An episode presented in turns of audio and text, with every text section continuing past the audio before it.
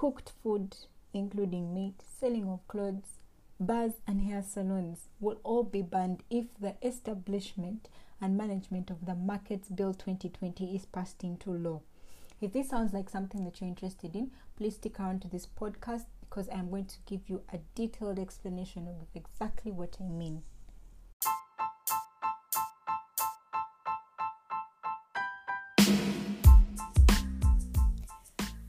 Listening to the Ask Me About the Law podcast, where we have free and honest conversations about the law.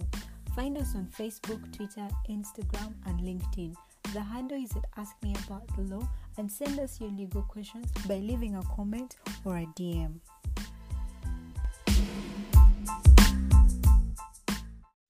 So, in a bid to improve hygiene and organization of markets in Uganda, the Workers MP introduced the Establishment and Management of Markets Bill 2020, which is intended to repeal the current Markets Act Cap 94 of 1942. Yes, we have been using a law in 2020 that was enacted in 1942 uh, by Legislative Council. But anyway, let us celebrate the fact that there is uh, a current legal framework in the pipeline that will replace the Markets Act of 19, 1942. So, the objectives provided by the minister in light of the establishment and management of the Markets Bill is one to facilitate the establishment, management, and development of markets in Uganda Two, to allow private citizens to own markets in Uganda in accordance with ownership rights guaranteed by the Constitution of the Republic of Uganda of 1995. Three is to provide for an expeditious dispute mechanism in markets. Four is to provide and regulate the running of certain businesses in markets. And um, fifth is to regulate the sale of certain goods and products in markets. Please keep listening to the Ask Me About the Law podcast because I have amazing, exciting news I'd like to share with you guys, especially if you are an entrepreneur, you have a business, a talent, and you'd like to have a talent podcasted. Stick around to this podcast. I have big news for you. The objectives of the establishment of the Management of Markets Bill is endeavored and tailored to meet the failures of the current Market Act, which unfortunately did not cater to the increased migration of uh, Ugandans from rural areas to urban areas and also the current increasing population in urban centers and with most people opting to en- engage in the marketing business as an as a way to make ends meet. So in the spirit of also creating the objectives of the establishment of management and uh, establishment of market bills especially in regards to establishing ownership of markets. I think the intended objective was to also deal with the constant increase disputes in the country, especially in regards to ownership of markets. Case in point, the recent matter before the High Court in regards to Toro market vendors versus Toro Municipal Council, uh, case number 47 of 2009 where the main dispute is ownership of the Toro market. The proposed bill establishes what a market is, and it says um, the bill defines a market as any open area, building, or event at which people can gather to build and sell goods or food. So this definition is very broad. It covers it can potentially also cover something like a supermarket because it's in a building and it's in a building where they're selling goods. It could cover uh, an open market, for example, the KCCA market, which used to be in town, designated on Sundays, can amount to a market under this definition. So it cov- it's very broad and covers a lot of perspectives.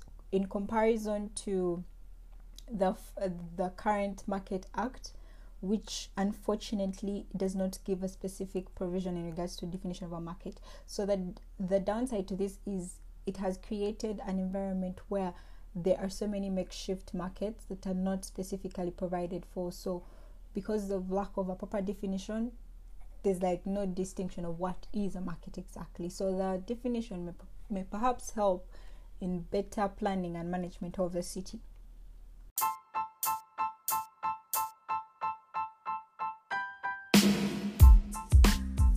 You are listening to the Ask Me About the Law podcast, where we have free, honest conversations about the law. Ask Me About the Law podcast is a spin off of Ask Me About the Law blog available at www.kevejoanne slash wordpress.com. We release new content every Sunday at 7 p.m. via www.kevejoanne slash wordpress.com and also via podcasts on Spotify, Google Podcast, or wherever you get your podcast from. If you're enjoying the show, please send us a comment, like this podcast, share this podcast, and also recommend this podcast to all your friends and family. You can also find us on our Facebook, Twitter, Instagram, and LinkedIn. The handle is at Ask Me About the Law Podcast. Leave us a DM and also a comment, or you can comment your legal questions and we'll endeavor to answer them. If you're enjoying this podcast, please don't forget to subscribe to the podcast so that you can you can and will receive our future podcasts that we air every Sunday at 7 p.m.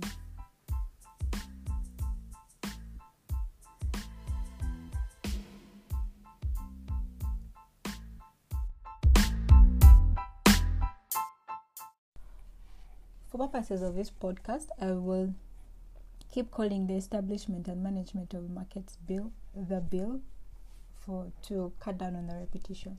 So, if the bill is passed into law, it will allow the establishment, ownership, management, and development of markets by the central government, the local government, companies, and as well as private individuals, provided obviously you have the money. That's like the only uh, prerequisite. But the act also lists down provisions that persons who would like or institutions would like to own a market need to meet. So, first things first, the person has to forward an application to the local government for a license to establish an operator market. This application must include the name and address of the applicant, the proposed name and physical location and nature of the proposed business activity, it should also include the technical drawings of the market ma- market plan, sorry, the existing or proposed physical infrastructure, the evidence of ownership of the land for the proposed market, and the local authority shall then proceed to have a series of meetings with the applicant to uh, authenticate the information that the applicant has forwarded. So this provision will directly override the Market Act provision that vests authority of establishment and control of markets strictly with local authorities and also mandates that the district administration or municipal council or town council are the only ones uh, that can establish or maintain markets within their jurisdiction. So, Section 9 of the bill will allow the local authority to decide on um, the specific type of commodities that may be kept or displayed for sale in the store or shops within the market and as such prohibiting the sale of certain goods and articles provided for under section 24 of the bill which may include one it prohibits the sale of live animals other than poultry and fish which have to be sold by the way uh, in stalls that are specifically designated for that specific purpose. This means that the only live animals that are allowed to be sold in the markets is chicken and fish. And for one to sell chicken and fish, they have to first get approval from the local authority to get stalls that are designated for them to sell poultry and fish. So too, it uh, they also cannot sell hides and skin. They cannot sell fresh meat and offals except within a meat stall or a shop licensed as such. So, if someone wants to sell meat, uh, fresh meat, and offals, they need to get permission from the local authority and get specific stalls that are specifically tailored for them to sell um, fresh meat and offals. And then, three, they need to also it prohibits also cooked food or any other food prepared for immediate consumption except within a restaurant. So there will be specific structures uh, in the market that are built as restaurants to sell specifically cooked food. So the cooked food cannot be sold anywhere other than in those designated places. Then uh, clothes and manufactured goods are prohibited from being sold in the markets except in specifically constructed stalls or shops that are set specifically for selling clothes and manufactured goods. Under Section 24 of the bill, if anyone violates the above stated provision, they commit an offense and are liable to conviction to a fine of 10 currency points or imprisonment for a period not exceeding 4 months or both the 10 currency points and the imprisonment not exceeding 4 months. So unfortunately, the bill has not yet provided exactly how it will compute the 10 currency points, but following the old framework under the under section 3 of the Mar- markets act section 3 of the market act provided for the for the offenses and penalties that stated that if any person who contravenes any provisions of the act or any rule or any bylaw made by under it commits an offense and is liable on conviction of a fine not exceeding 500 currency 500 shillings sorry or to imprisonment for a period not exceeding 3 months. So if they maintain the same parameters of using 500 shillings as a, as a groundwork obviously i don't expect that they will they will compute lower than 500 but at least now we can gauge the working parameters that they may work along to compute the currency point situation. So section 25 of the bill will prohibit anyone from operating the following businesses in the marketplaces unless they've uh, been authorized and approved by the government. These include one medical clinics are banned from being conducted in the marketplaces. Hair salons are banned from being operated in marketplaces. Metal and carpentry workshops banned from operating in marketplaces. And bars. Yes that needs to sink in bars bars cannot work in marketplaces. Interesting. So if you know of any bars that are around marketplaces please leave a comment under this this podcast and tell me about that because i don't know why. I can't think of head of any bar that's in a marketplace. I'm still thinking i can't think of head. So, Section 27 of the bill, if passed into law, will restrict entry of specific persons who are one medically certified to be suffering from an infectious disease or contagious disease. I think this is in light of COVID 19. But then again, I, like I said, it's not like I'm going to walk around with like my medical papers in my face saying, "Yeah, I've been diagnosed with a contagious disease." But then again, uh, on a serious note, I have reservations on this because, uh, especially considering uh, how people have a perception regarding HIV/AIDS. Yes, it's uh, it's a serious disease, but then again, people tend to define it as uh, I don't know. They have just generally. I would like to see how they are going to interpret this specific law because it is a double-edged sword that may actually end up doing more harm than good. Um, uh, another restricted category of people is people who are under the influence of drugs and alcohol.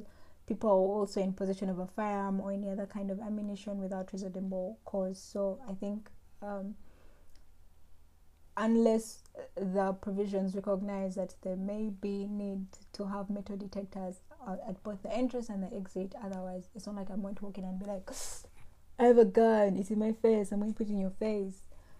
You know, I would really love to see how they're going to implement these provisions because on paper some of them are a little bit abstract. Uh, now finally this is the one that is is very personal for me. So people who are in possession of a pet are not allowed to have access to premises like ouch.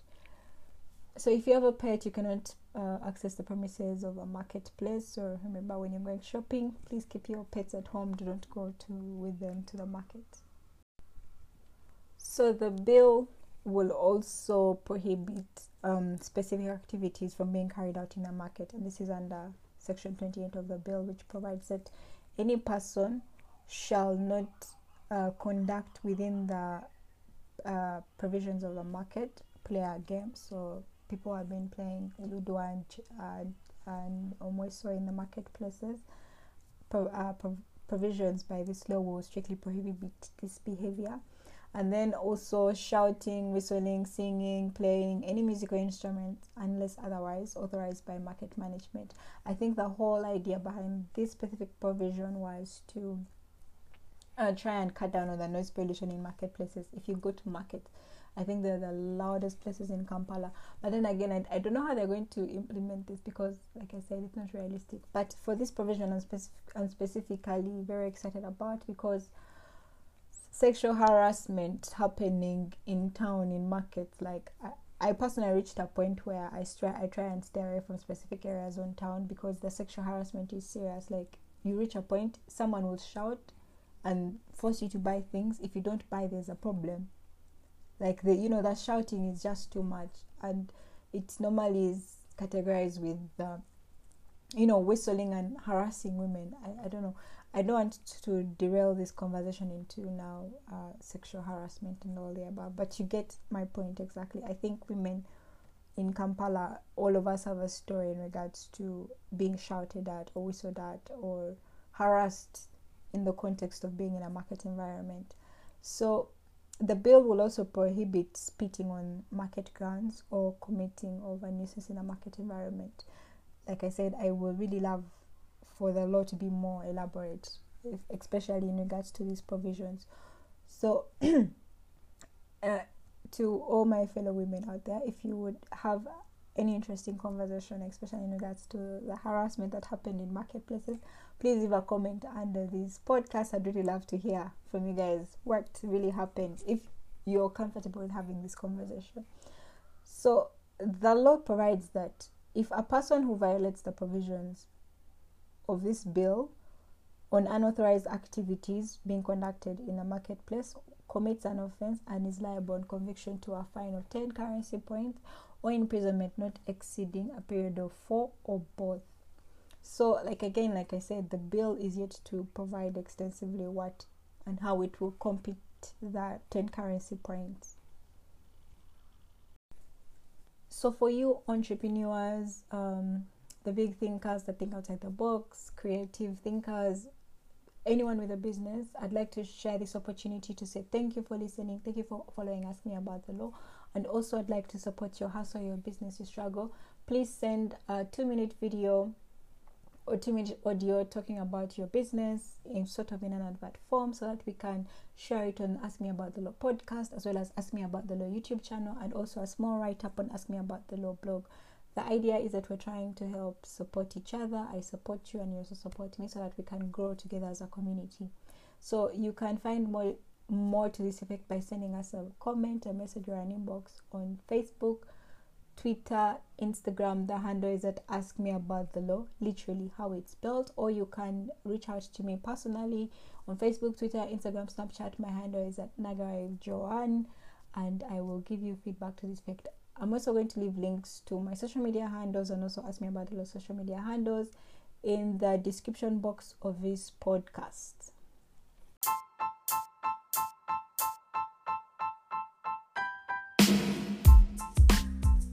Hello, my name is Nagarib Joan, and welcome to Ask Me About the Law podcast, a spin off of Ask Me About the Law blog available at www.kevejoann slash wordpress.com. At Ask Me About the Law, we have free and honest conversations about the law, and we release new content every Sunday at 7 p.m., which is available at www.kevejoanne slash wordpress.com and, and on podcast via Spotify and Google Podcast or wherever you get your podcasts from.